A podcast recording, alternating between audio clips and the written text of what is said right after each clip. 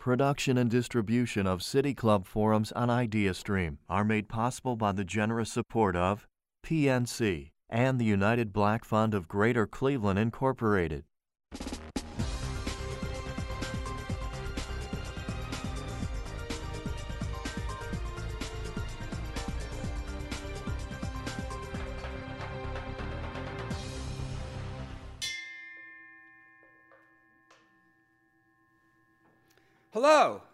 And welcome to the City Club of Cleveland.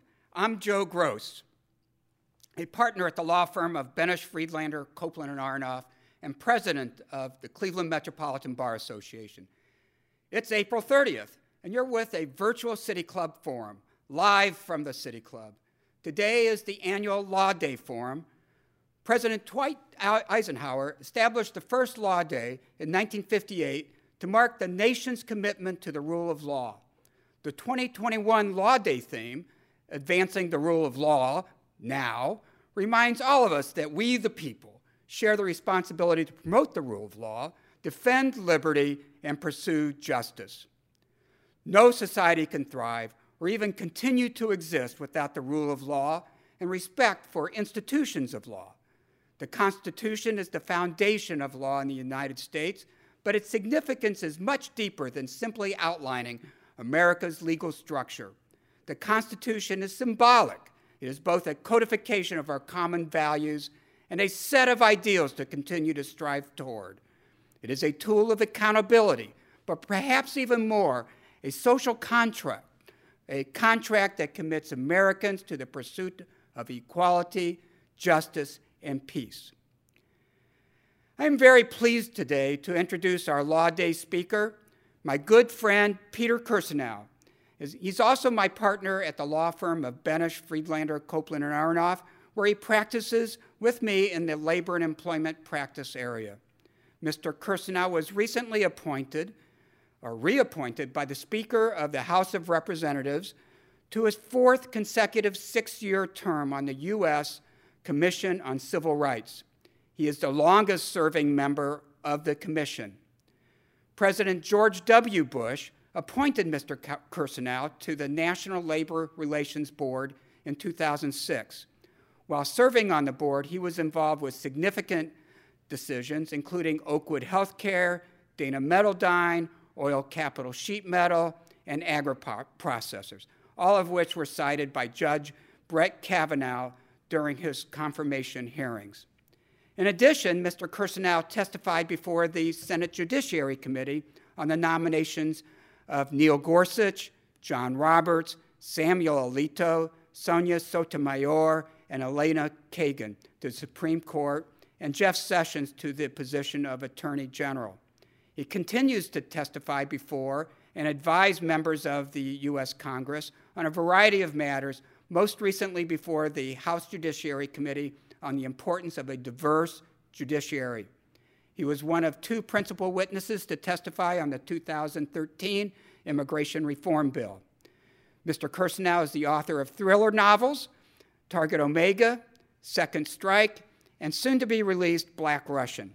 He is a graduate of Cornell University and our Cleveland Marshall College of Law, where he has been an adjunct professor of employment law. Today, Mr. Kirsanow will talk with City Club CEO Dan Moulthrop about the fundamental intersections between law and democracy. If you have questions for Mr. Kirsanow, you can text them to 330 541 5794. That's 330 541 5794. You can also tweet them to at the City Club. We'll do our best to work them in. With that, I turn the forum over to you, Mr. Moulthrop. Thank you very much, Mr. Gross. It's really good to see you. Thank you also to the, uh, your colleagues at the Cleveland Metro Bar Association for your partnership. And Peter Kirsanow, welcome to the City Club of Cleveland. Great to see you again. Thanks, Dan. I'm thrilled to be back at the City Club. This is a hallowed institution. I've been here before, and it's always a pleasure. Well, it's nice to have you here as part of our forum, but also especially nice to have you on the stage it's nice to enjoy these little these these little things we can do once we've right. been vaccinated. Um, so The rule of law, the, the advancing the rule of law is the Bar Association's theme for Law Day this year. But it's and it's not just a theme though; it is really what America's been about uh, since our founding. But how how do you see it right now? How is what's the state of the rule of law today? Yeah, I think the rule of law is robust, but it's under considerable stress. It's been under stress for quite some time. It comes from a variety of, of places. Mainly, it's political stress. That's not anything unusual. That's been the case throughout our history. I think, however, there's a different element to this, and it's difficult to quantify the, the strength of that element or the quality of that element. But there's an advancing tendency, I think, to derogate certain aspects of the rule of law. Again, I, I do think that there are robust protections against uh, the subversion of the rule of law, but we're seeing a lot of political strain on the rule of law, and it comes from all sides of the political spectrum. Um, that's something that needs to be guarded against. I think at the local level, the bar associations, individual attorneys can do their part to protect the rule of law. If you take a look at what the ABA's principles with respect to the rule of law are, as long as we adhere to those those principles with respect to you know equal treatment under the law, making sure the law is clear, equally mm-hmm. applicable to everybody, and that we're not taking liberties with the founding principles of the country. I don't think that you know the, the majority of people are, but there seems to be a greater political stress on those founding principles, and Let we me, need to recapture them. You said earlier uh, that you know this is coming from both sides of the political spectrum talk about what you see specifically. What are some examples of, of the, the, the attacks that you see? Well, there's certain things that we've seen throughout history. I mean, there's, there's certain things that are not anomalous. I mean, mm-hmm. this, is, this kind of thing has always tested our system. But, you know, if you take a look at going back to even 20 plus years ago, some of our associates probably don't even remember this, Bush versus Gore, okay? Ah, yes.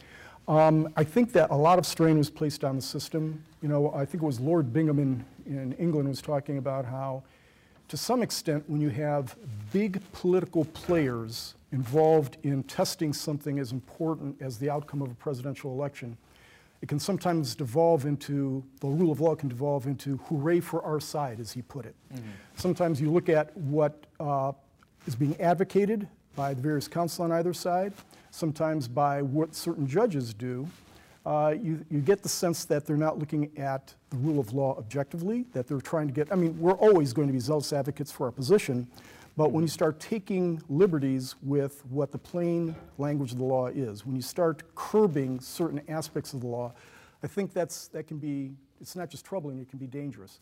But, you know, um, the United States is, I think, well grounded in our traditions with respect to the rule of law, and you know, we survive.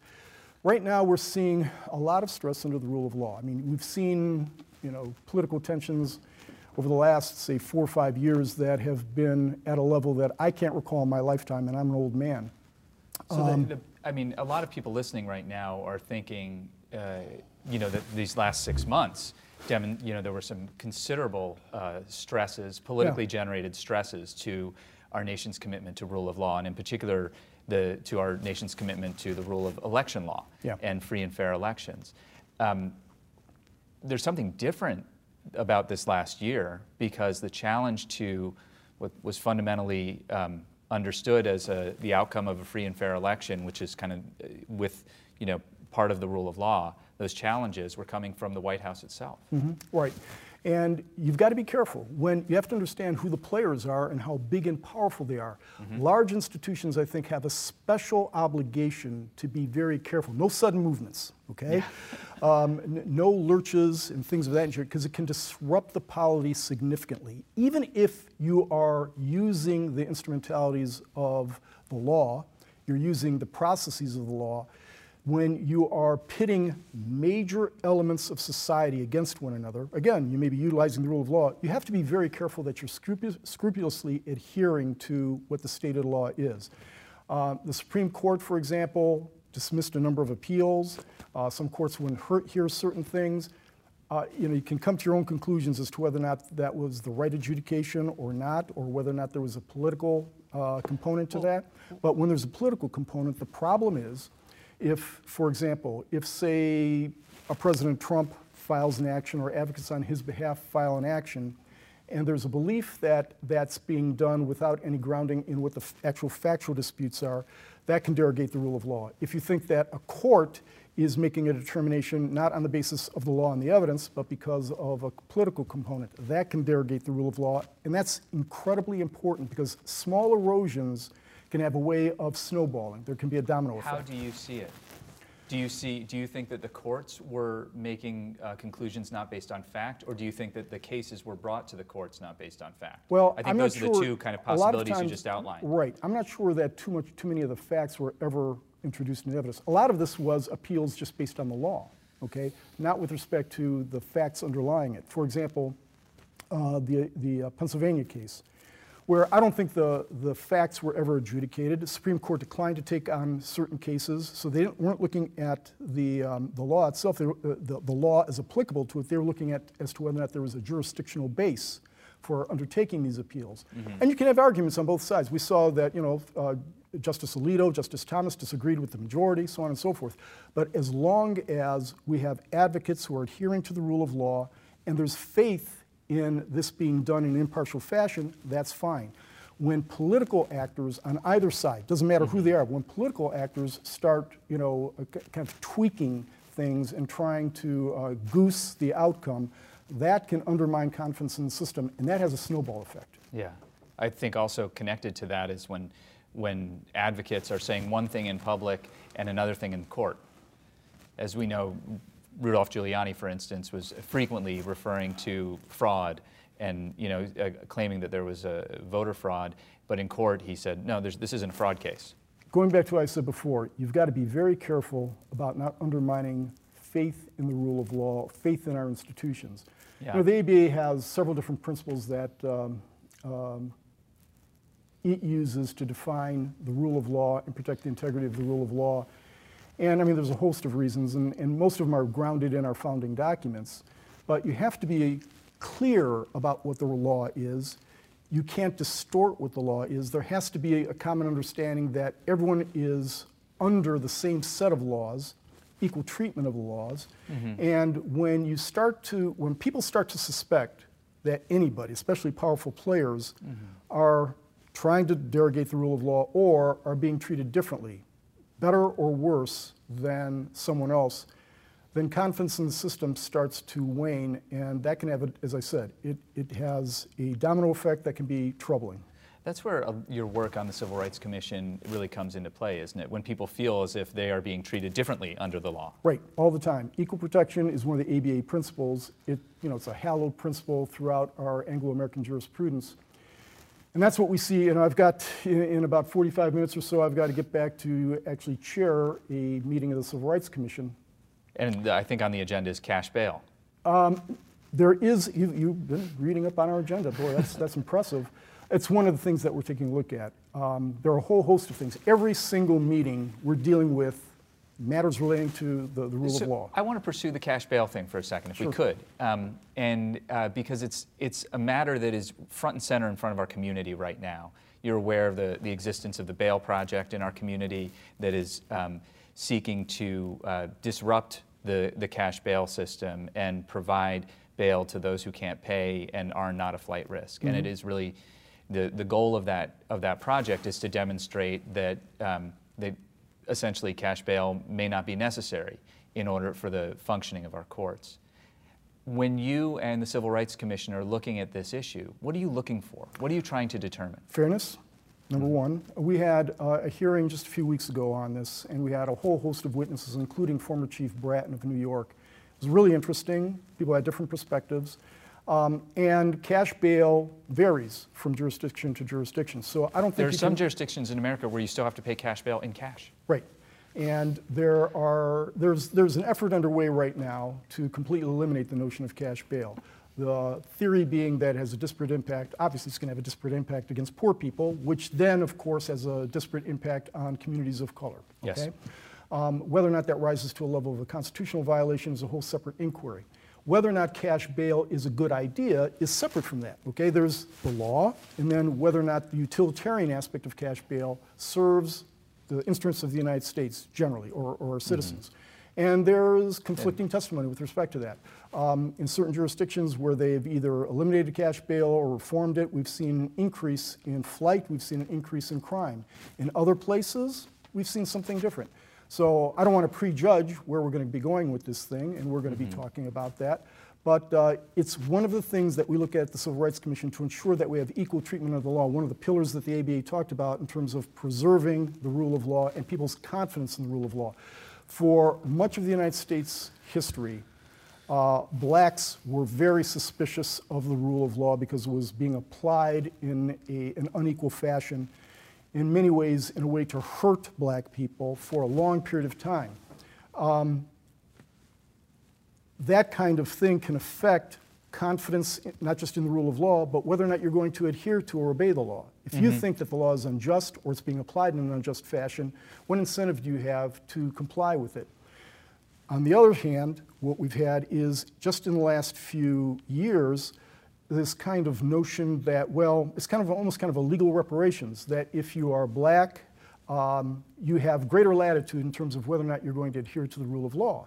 Um, we see this with Where respect. do you see that? Whoa, I see it everywhere, all over the place. All I have to do is turn on your television and see, um, especially in places like Chicago, New York, and other places, the calls for abolition of the police. Abolition of the police or defunding Well, but that's different. That's that uh, police reform is different from from what you just said. I mean, you just said that.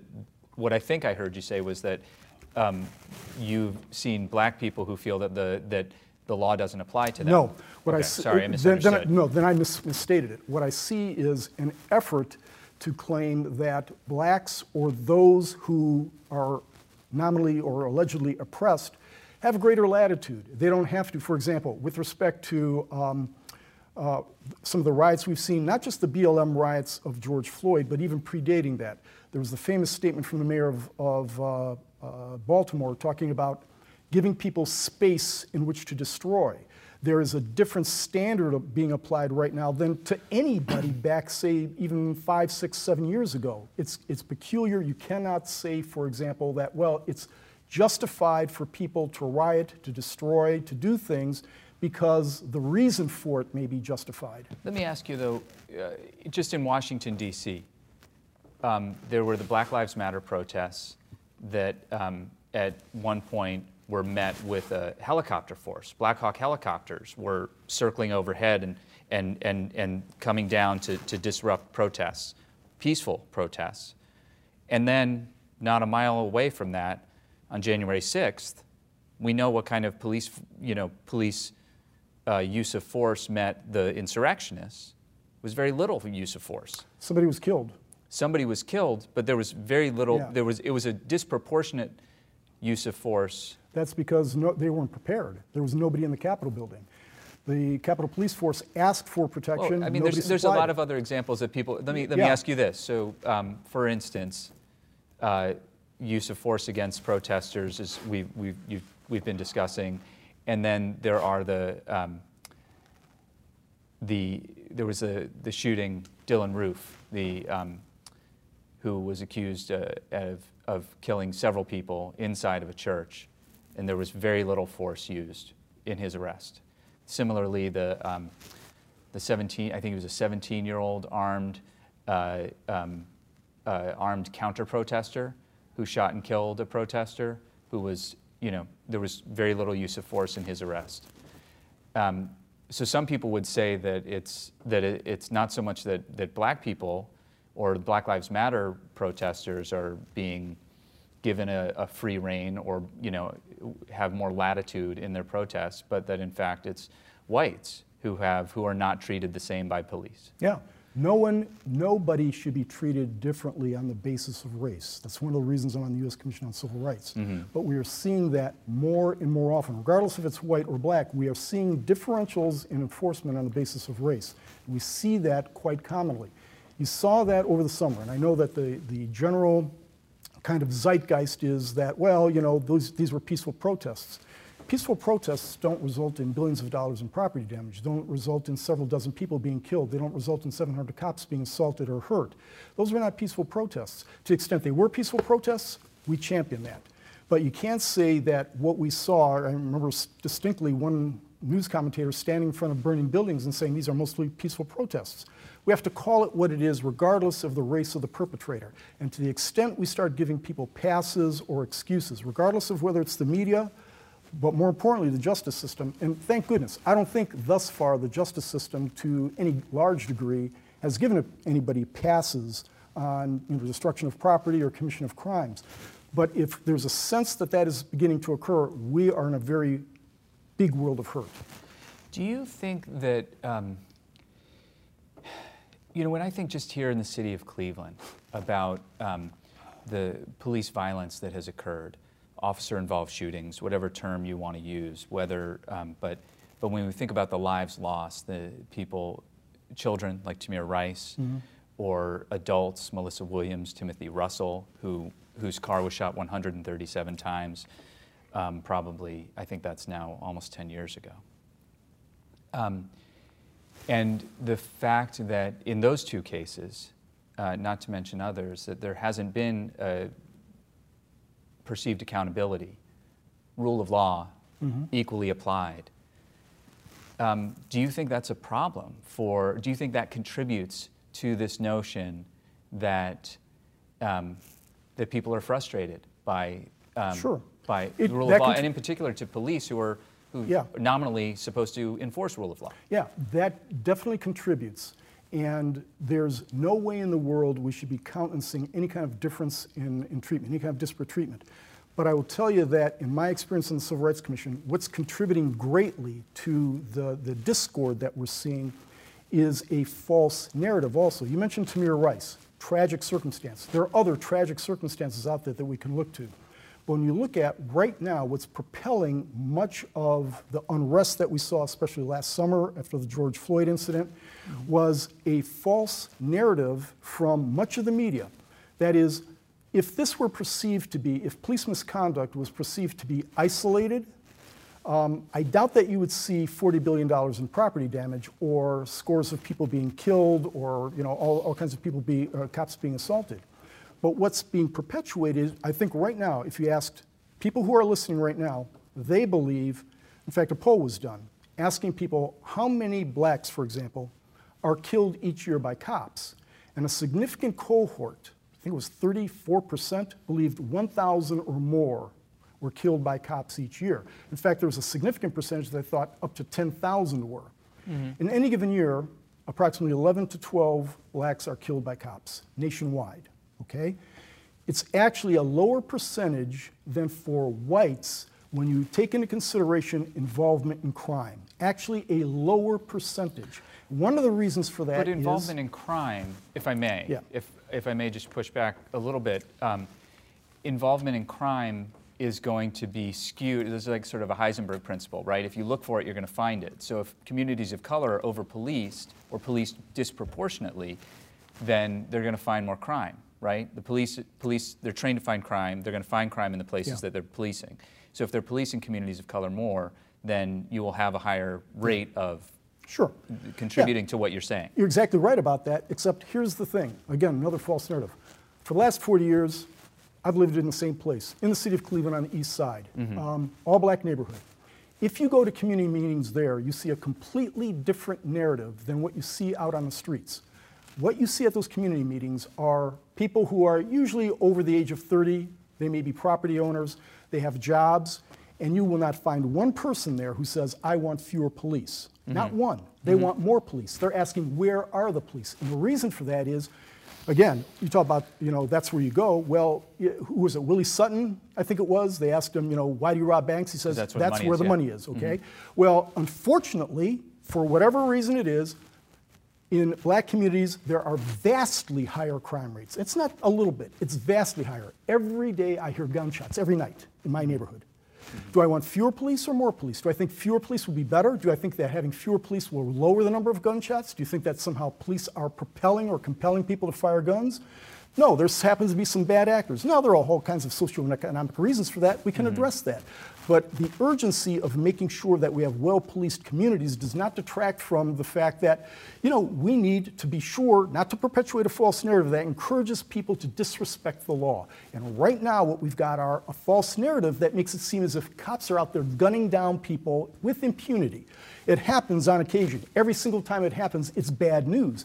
But again, it's not, when you look at the stats, and I've looked at them, we have these stats at the Civil Rights Commission. Yeah. When you take an honest look at the stats, don't listen to political propaganda or anything else, misrepresentations. Whites, on a, on a basis of committing crime versus committing crime, are actually shot at a slightly higher level than blacks. Bottom line is, while we don't excuse any kind of tragedy such as Tamir Rice, it is not what it's not 10,000 people aren't being killed. And it's unlike, it's very, very un, uncommon where someone who is completely innocent is killed. I'm, we're not justifying this, but that false narrative is perpetuating a disrespect for the rule of law that's unjustified. Why do you think the law is not equally applied to police? In what respect? I mean, with respect to Tamir Rice and um, or or Timothy Russell or Malissa Williams or um, Tanisha Anderson. I'm not sure that's not equally applied to police. You can cite anomalies in certain cases where you can say, well, that person's not treating the same as this person, but it could apply to police, firefighters, doctors, lawyers, Indian chiefs, all over the place. And that's what I see at the Civil Rights Commission. It's not a function of our police given a pass. What I see are police are held to an extremely high standard. I see, I, I am amazed that anyone today would want to be a police officer. They are being subjected to all manner of abuse. They're presumed to be racist, even though significant portions or cohorts within every uh, municipal police department are cops of color. Uh, they are paid very low if they make very if they make decisions, such as we saw down in Columbus. The police officer who shot, I don't remember her name, Ma'Khia, I don't remember her name, shot her right um, in a split second. There was 11 seconds elapsed between the time he exits his vehicle to the time he's being shot. You had individuals say, well, people are going to engage in knife fights all the time. He should not have shot her. Or they all think he's dirty Harry and should have shot her in the leg. That is not just irresponsible, that's insane. A black person was saved because of that. And yet we have people arguing that somehow this guy's a bad guy. Cops are in a position that I'm not in. I get to sit in my office, air conditioned. I don't have to make a split second decision that's life or death. I usually get time to research, I usually mm-hmm. get time to talk to associates. Most professions are like that. I think cops, there are bad cops out there, mm-hmm. and the consequences of bad cops are, are, pretty dire. It's like having a bad neurosurgeon. Mm-hmm. But nonetheless, the vast majority of cops are doing a great job, and they're being subject to a false narrative that's hurting our entire society, and it's being done sometimes for political advantage. That's wrong, and it derogates the rule of law and respect for the rule of law. I've been so engaged in this conversation, I forgot to remind our listeners that um, you are Peter Kirsanow of the Civil Rights Commission of the, U- of the United States, and uh, you're listening to the City Club Friday don't Forum. Remember, don't forget to tell them about my Medal of Honor and the Heisman Trophy. He's got a Medal of Honor and a Heisman Trophy. um, and uh, he's also a partner at Benesch. And today is our Law Day Forum, uh, presented in partnership with the Cleveland Metro Bar Association. If you have a question for Peter Kirsanow, you should text it to 330 541 5794. That's 330 541 5794. You can also tweet it at the City Club, and we'll work it into the program. Peter, as we get to uh, questions from our audience, what do you think the solution is? Oh, I think the solution is pretty straightforward. I think honesty is important. I think being well informed is important. And I think when you are engaged in something as important as enforcing the law, adjudicating the law, you have to adhere to the law. And you don't play favorites. This is the ABA's you know, standards we're talking about, that everybody is equally subject to the application of the rule of law. The rule of law is clear, and you know, it, there's, there's as little vagary about it as possible so the common man understands it and doesn't have to be interpreted by Supreme Court justice. Do you truly believe that the um, prosecutors and courts don't play favorites when it comes to uh, moments where uh, in officer-involved shootings? They might, they might, and then sometimes they, they play disfavorites. Um, so the concerns that we have are because of the nature of our political discourse now that uh, I think most prosecutors, 99.9% of them, are trying to do the best they can under sometimes very difficult circumstances. Are there bad apples? Sure, there are. I don't know that in today's climate, say in the last um, at least seven to eight years, at least since the Michael Brown incident in Ferguson, that you see prosecutors who are favoring cops in large measure. I don't see that. Now, they deal with cop, cops on a regular basis, and there may, may be some affinity. They may even know some of the cops. I remember 40 years ago when I was doing labor work for the city of Cleveland, you did see some favoritism toward cops, okay? But now I see really kind of the opposite in many precincts, where cops are subjected to levels of scrutiny from not just local prosecutors, but after the local prosecution has an opportunity to um, uh, go after the cops, for example, for you know shooting. You've got the federal government coming in. Now, there's nothing wrong with that. The federal government should be doing that, but sometimes it appears as if it's punitive, almost kind of a double jeopardy type of situation. So I think that in 2021, I don't think that you've got, again, we've got this vision that everything is 1965 Selma, Alabama. Um, I'm old enough to remember Selma, Alabama. I actually know people who are at Selma, Alabama. We have made a significant advancement since Selma that a lot of people deride and don't want to acknowledge. Do we have work to do? That's why I'm on the Civil Rights Commission. Yes, we do. But the narrative I was talking about seems to suggest, for example, that we have systemic racism in this country. That's one of the biggest lies imaginable. Systemic racism, and when you point to the areas where we have the systemic racism, I'll tell you where the systemic racism is. I can point to it exactly. First of all, um, we have an enormous and elaborate system, imperfect, but an enormous and elaborate system to make sure that everybody is treated fairly under the law. In a nation of 330 million people, you're going to get unfairness without question, and we should work diligently to eliminate that. But if you take a look at the systems, we have a multi-billion dollar, dollar apparatus to make sure that the systems are fair, honest, and free from racism or any other kind of ism. You've got, for example, the Civil Rights Division of the Department of Justice, Civil Rights Division of the Department of Education. You've got state and local comparatives. You've got, you've got Human Rights Commissions, you know, EEOC. You've got the 1981 Civil Rights Act, 1983 Civil Rights Act, 1964 Civil Rights but, Act. But hold, hold on a second, Peter. Now, hold on a second. Let me just interrupt because I want to just bring us back to where we started with the conversation, which I think you, you said that the cash bail system unfairly uh, impacts communities of color because could. they're also, it could do so. Yes. And that's a system. And if it's unfairly having an, a disproportionate impact on a certain community, on black and brown people, sure.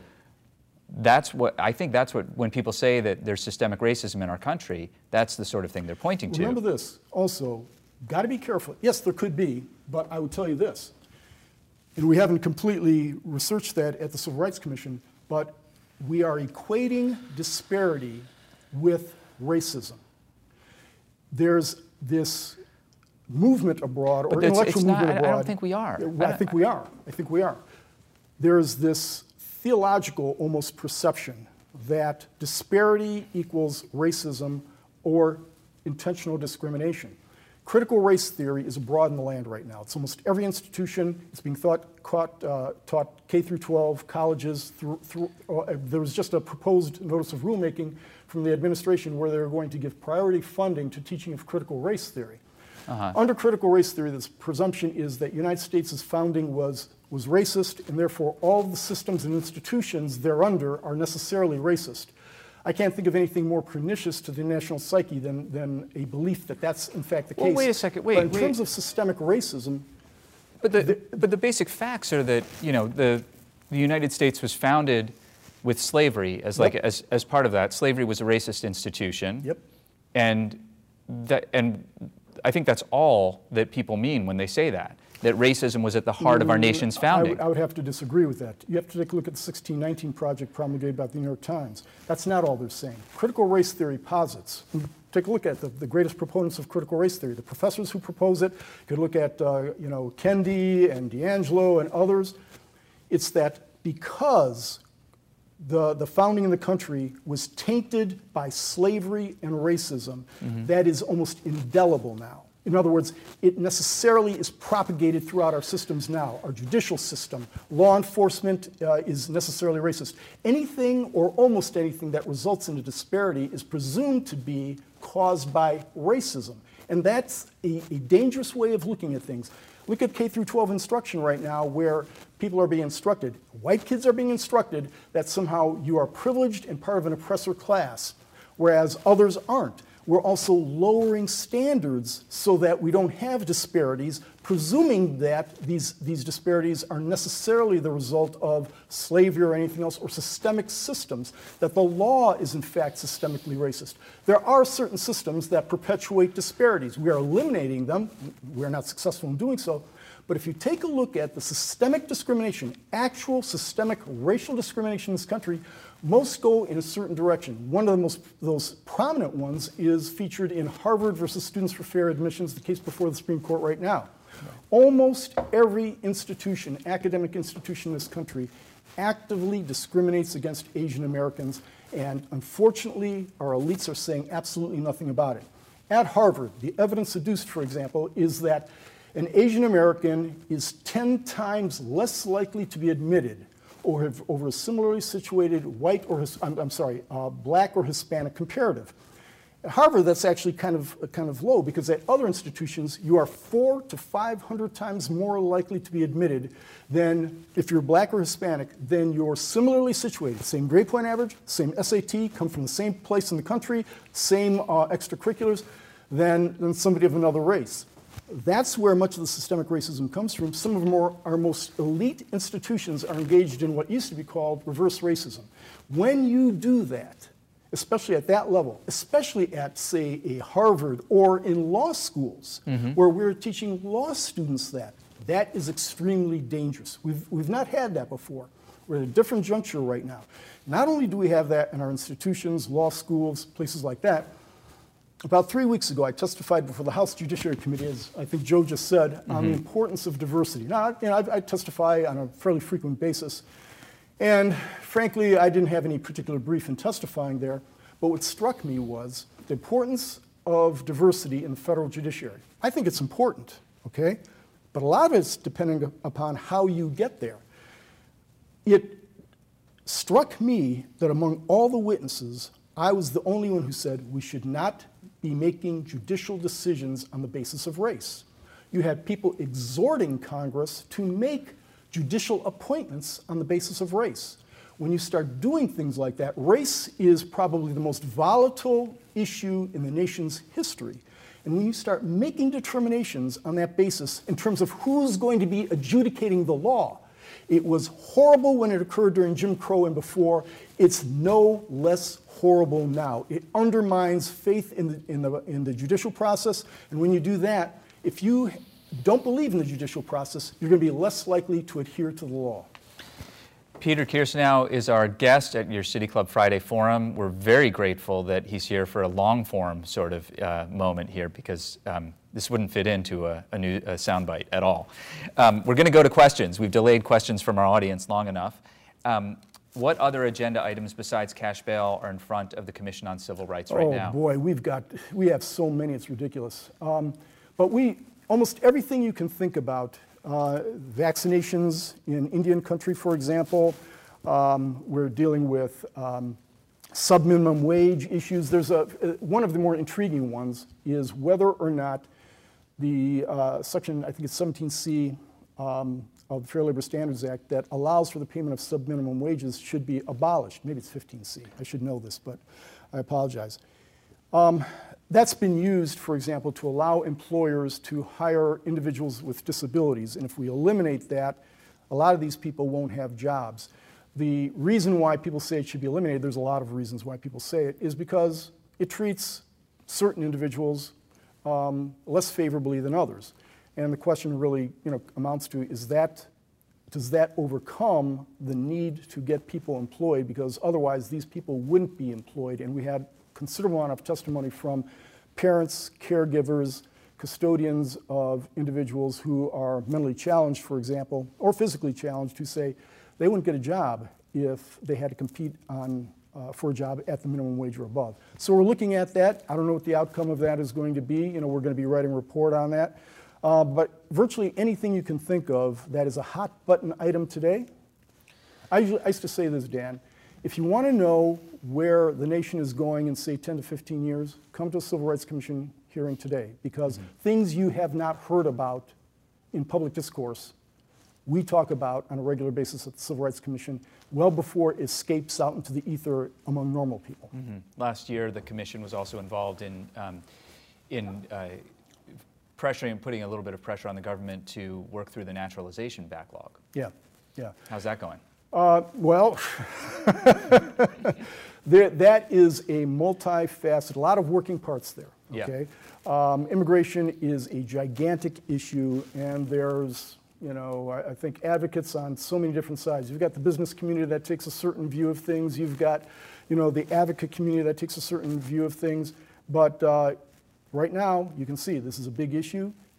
I testified in 2013 for the, uh, with respect to the Gang of Eight bill. I remember I was only one of two principal witnesses to testify. I don't know mm-hmm. how I got to testify on it. Because you're Peter Kirsanow. Uh, because, you know, my Heisman Trophy and my Medal of Honor, of course. um, but this is one of the major issues of the day. Uh, yes. It currently is a major issue. You've got, and, and so many, as I said, working or moving parts. You have got the business community that, that needs an influx of talent and is saying that we don't have talent domestically to fill that need, or at least immediately. So there's concerns with respect to H-1B, H, H-2B uh, visas. There's the illegal immigration issue. There are, for example, one of the, one of the issues that we've got, and one of the issues that um, was brought up during the 2013 hearing, then 2015 hearing, there's so many different immigration hearings, is that illegal immigration has um, unexpected deleterious effects on the current domestic population. And the most deleterious effect, we had a hearing on this before the Civil Rights Commission, is on black Americans because illegal immigrants happen to be a cohort that uh, competes with black Americans in some of the same labor markets as traditional, um, traditional labor markets inhabited by black Americans. Uh, George Borjas of Harvard, for example, tried to quantify it and said that in the last 25 years or so, nearly 1 million blacks are without jobs because of com- competition from illegal immigration. The reason for that is because legal immigrants, among other things, they, you know, many of them are hardworking and good employees. They also have the benefit of not necessarily complaining about the jobs. I'm, I'm, I'm painting with a broad brush, but they're not going to be necessarily going to the Wage and Hour Division of the Department of Labor or the EEOC or any other places or OSHA if they think their working conditions are substandard. So um, it also depresses the wages of current employees. Uh, so that's something we're trying to get our hand, it's, it's a complex issue, and we're trying to get our arms around it. I'm not sure we're going to be able to do it. It's been discussed for the last 40 years in an intense fashion. A lot of pieces of legislation have been proposed. We're talking about omnibus immigration bills. I'm not sure an omnibus bill is going to go anywhere. Maybe it should be done in small parts. That's my own view. But um, where would you start? That's a very good question. Um, I think where you start is figuring out what we want in terms of immigration. What do we want? What is our objective? Nobody has that discussion. Is the objection to benefit the American people or to benefit immigrants? All right. Now we do have certain asylum policies, but that's a very narrow sliver of the whole immigration debate. What do we want to accomplish out of the whole thing? Once we get that, then we can decide, okay, then what's the level of immigration that will get us to that point? We're not having these discussions. You go to Congress, they're only talking about we're going to give amnesty to everybody. You know, we got the dreamers, we got this, we got that. It's a very almost infantile discussion, and it's being done on political imperatives, as almost everything is, of course, in Washington. But it's not necessarily done with an eye toward what benefits the American people first. In my estimation, that should be the first inquiry. Then, once you have that luxury solved, then you start dealing with things such as okay, what benefits asylum seekers? Mm-hmm. Speaking of political imperatives, this question from a, a, fellow Cornell alum can you speak more to the idea of packing the court and what complications it can have to the justices? We saw that in the 19. Uh, By the use of the word justices, I assume they're talking about the Supreme Court and not yeah. the, the, federal courts more broadly. Right. Well, uh, well, justices are on the Supreme Court. Um, we saw an effort to pack the court during Roosevelt. We're all familiar with that. Uh, the, the my concern. I'm not speaking for the commission. None of, the, none of what I've said is speaking for the Packing commission. Packing the court is also referred to as expansion of the court. Yeah, also referred to as expansion of the court. And the question is why? You know, it's served us for the last number of years, uh, decades now. Why are we packing it now? Is it too much work to be done by nine justices?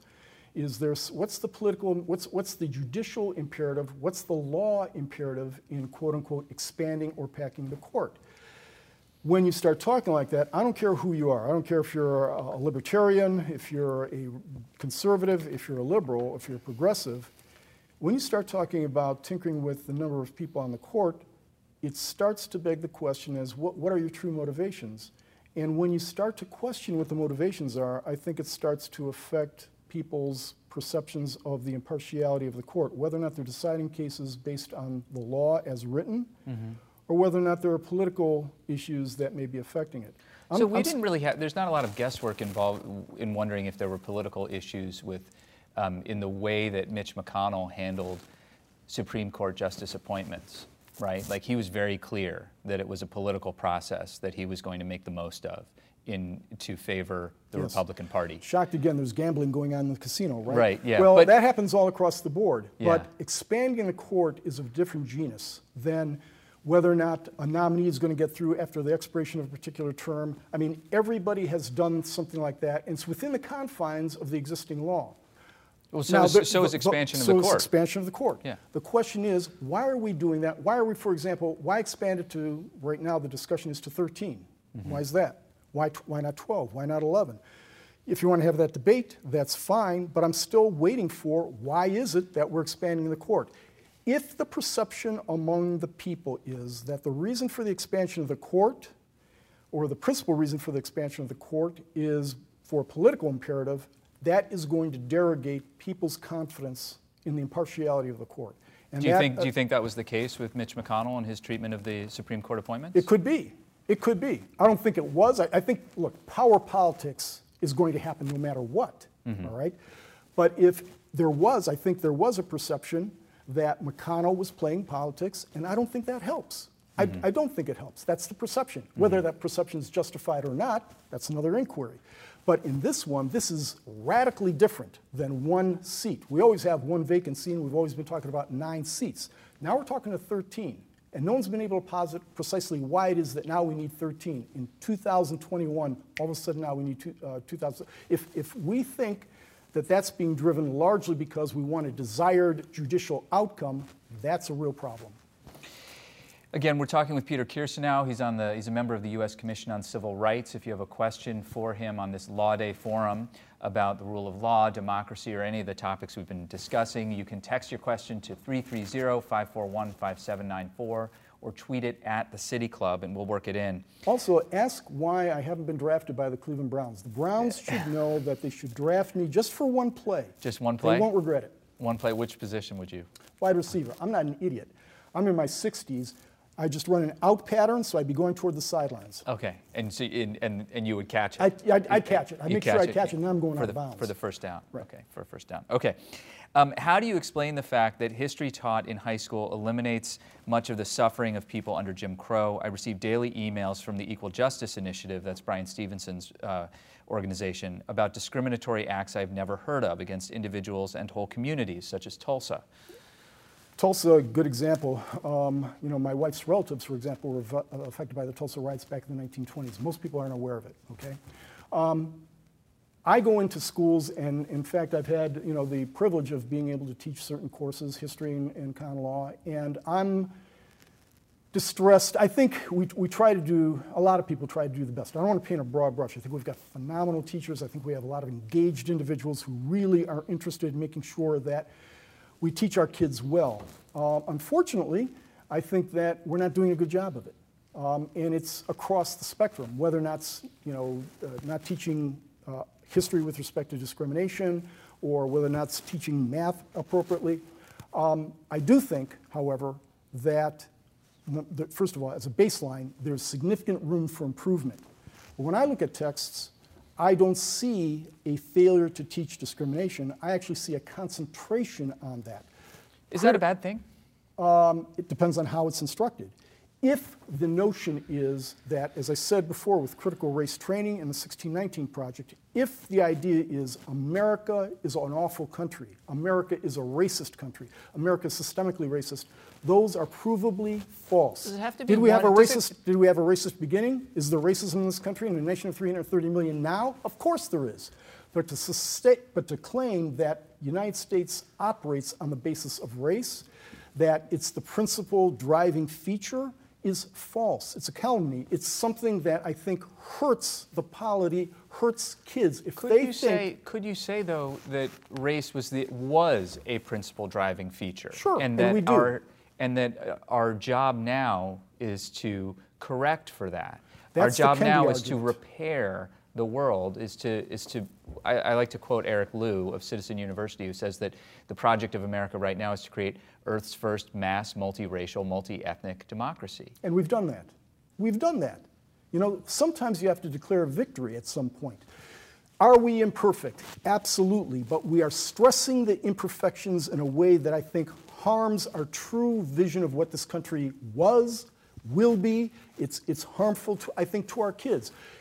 Ibram Kendi, for example, fine, you know, he, he wrote How to Be an Anti-Racist, mm-hmm. and the way he said it was that the cure for present discrimination is future discrimination. The cure for past discrimination is present discrimination. In other words, it's perpetual discrimination. I say the cure for those things is stop discriminating. I think, as opposed to Kendi, Martin Luther King Jr. got it right. Content of character versus color of skin. This means you treat history as it is. You don't embellish it, you don't necessarily uh, diminish the effect of history. Slavery was a horrible institution, but you also have to say that the United States of America was the only nation in the world to fight a civil war to stop slavery. There was a progression there. This is an imperfect but great country. Unfortunately, it seems that under critical race theory, 1619 Project, and some of the other iterations, we're stressing the imperfections and claiming that's the true America. I reject that categorically. The rule of law, this is another question from our audience. The rule of law has perpetuated violence in the United States for centuries. In recent decades, the war on drugs created our system of mass incarceration, and the United States now has the highest per capita rate of incarcerated people, surpassing even non democratic regimes such as China and North Korea.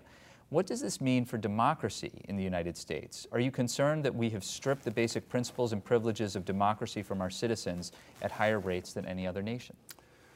Do we have another couple hours? Yeah, of course. I think that's above my pay grade, pay grade. Although, again, on Civil Rights Commission, of course, we look yeah, at things like that. we do have like the highest rate of mass incarceration per we capita yeah, in, the, in the world, yeah, and that's sort of astonishing no for a nation that. that is devoted to freedom. Yeah, and I think that's something that bears deep scrutiny, and we're looking at it. There's no doubt about that. Um, that, uh, really, we do need several hours to talk about that because this is an extremely difficult subject. One of the things we have to recognize is the United States is not like every other country. In other words, are we exceptional? Are you saying there's sort of an exceptionalism about America? Well, it's different. I, th- I do think it's, we're exceptional. I think there's, yes. Eh, you know, an irreducible feature of where we are today is America is exceptional. There's no doubt about that. It's the greatest nation the his- in the history of the world. Imperfect, but the, the thing is, it's different we are a different country than even, say, Great Britain. We're a different country, definitely, than China. And when you take a look at comparing incarceration rates, we're not comparing apples to apples. I'm not justifying what our incarceration rate is. I'm not saying that there, isn't, there aren't things that can be done to reduce the incarceration rates. That's not what I'm saying. I'm saying, though, that simply saying that because the incarceration rate in country A is lower than it is in the United States of America doesn't necessarily mean that's unjust. It may be some evidence of that, but not necessarily. There could be a whole host of other reasons, lots of moving parts, as I indicated, that could result in that. That's why, again, this is way above my pay grade, and we need a few more hours to talk about it. Okay. Um, how do you feel about reparations? We'll need like another three hours after this. Yeah, we will. Um, look, how the heck? Let, us let's, let's be honest about this. Who yeah. gets them? Who gets them? Does Barack Obama get them? No. Does Barack Obama, who has a white mother and a black father, does he get them? What about Kamala Harris, whose family owns slaves? Does she get them? Or does she pay a little bit to herself and then give the rest back? I mean, how do we do this in a way that doesn't exacerbate existing divisions? It's a nice thing to say, kind of in general fashion. what if it exacerbates existing divisions in the short term, but overcomes them in the long run? Where's the evidence of that? I, am just, I'm you know, asking hypothetically, well, what if? Hypothetically, let's let's talk about this. The we have spent not in terms of reparations, but in terms of the yeah. Great Society and other programs, trillions of dollars in the black community, uh, especially. Mm-hmm and we still have significant divides that need to be bridged in terms of socioeconomic uh, issues, educational issues. And paying reparations, you could look at it two ways. If I were in favor of reparations, one of the cons- concerns I would have is how does that make up for the, the impact of slavery? How, does it, how do you quantify that? If you're against reparations, you're saying, okay, once the, the reparations are paid, then what? Okay, does that absolve everybody of, um, or who is non-white of any further culpability in disparities in this country? I, I just think that there's, how do you say there's a debtor race and a creditor race, especially when the current composition of the United States of America is largely the result of immigration since the 1870s? In other words, people who had no connection to slavery, the majority of people having no connection to Jim Crow, and we're making a societal determination that a certain component of our country is somehow indebted to another component of our country. I think that's a toxic stew we want to avoid. Peter Kirsanow, thank you so much for your time. I wish we had three times as much of it. Thanks for all the questions, Dan. This it was was a real really pleasure. Thank you. Joe? Thank you for joining us for our annual Law Day Forum featuring Peter Kirsanow, a partner at the law firm of Benesch, Friedlander, Coplan, and Aronoff, and a member of the U.S. Commission on Civil Rights. He was interviewed by City Club CEO Dan Moulthrop. Thanks to the members, sponsors, and donors, and others who support the City Club's mission to create conversations of consequence that help democracy thrive. They have two great conversations next week. On Tuesday, the Happy Dog takes on the world's uh, the Happy Dog takes on the World Series. We'll discuss the 10 years of war in Syria. And on Friday, the partners behind the launch of the Unite Ohio Network will discuss their work on addressing social determinants of health. You can find out more and see what else is coming up at cityclub, cityclub.org. And check out what you missed there or on PBS Passport, Roku, Amazon Fire Stick, Vimeo, and its YouTube channel. I'm Joe Gross. Thanks for joining us today. Our forum is now adjourned. For information on upcoming speakers or for podcasts of the City Club, go to cityclub.org. Production and distribution of City Club forums on IdeaStream are made possible by the generous support of PNC and the United Black Fund of Greater Cleveland Incorporated.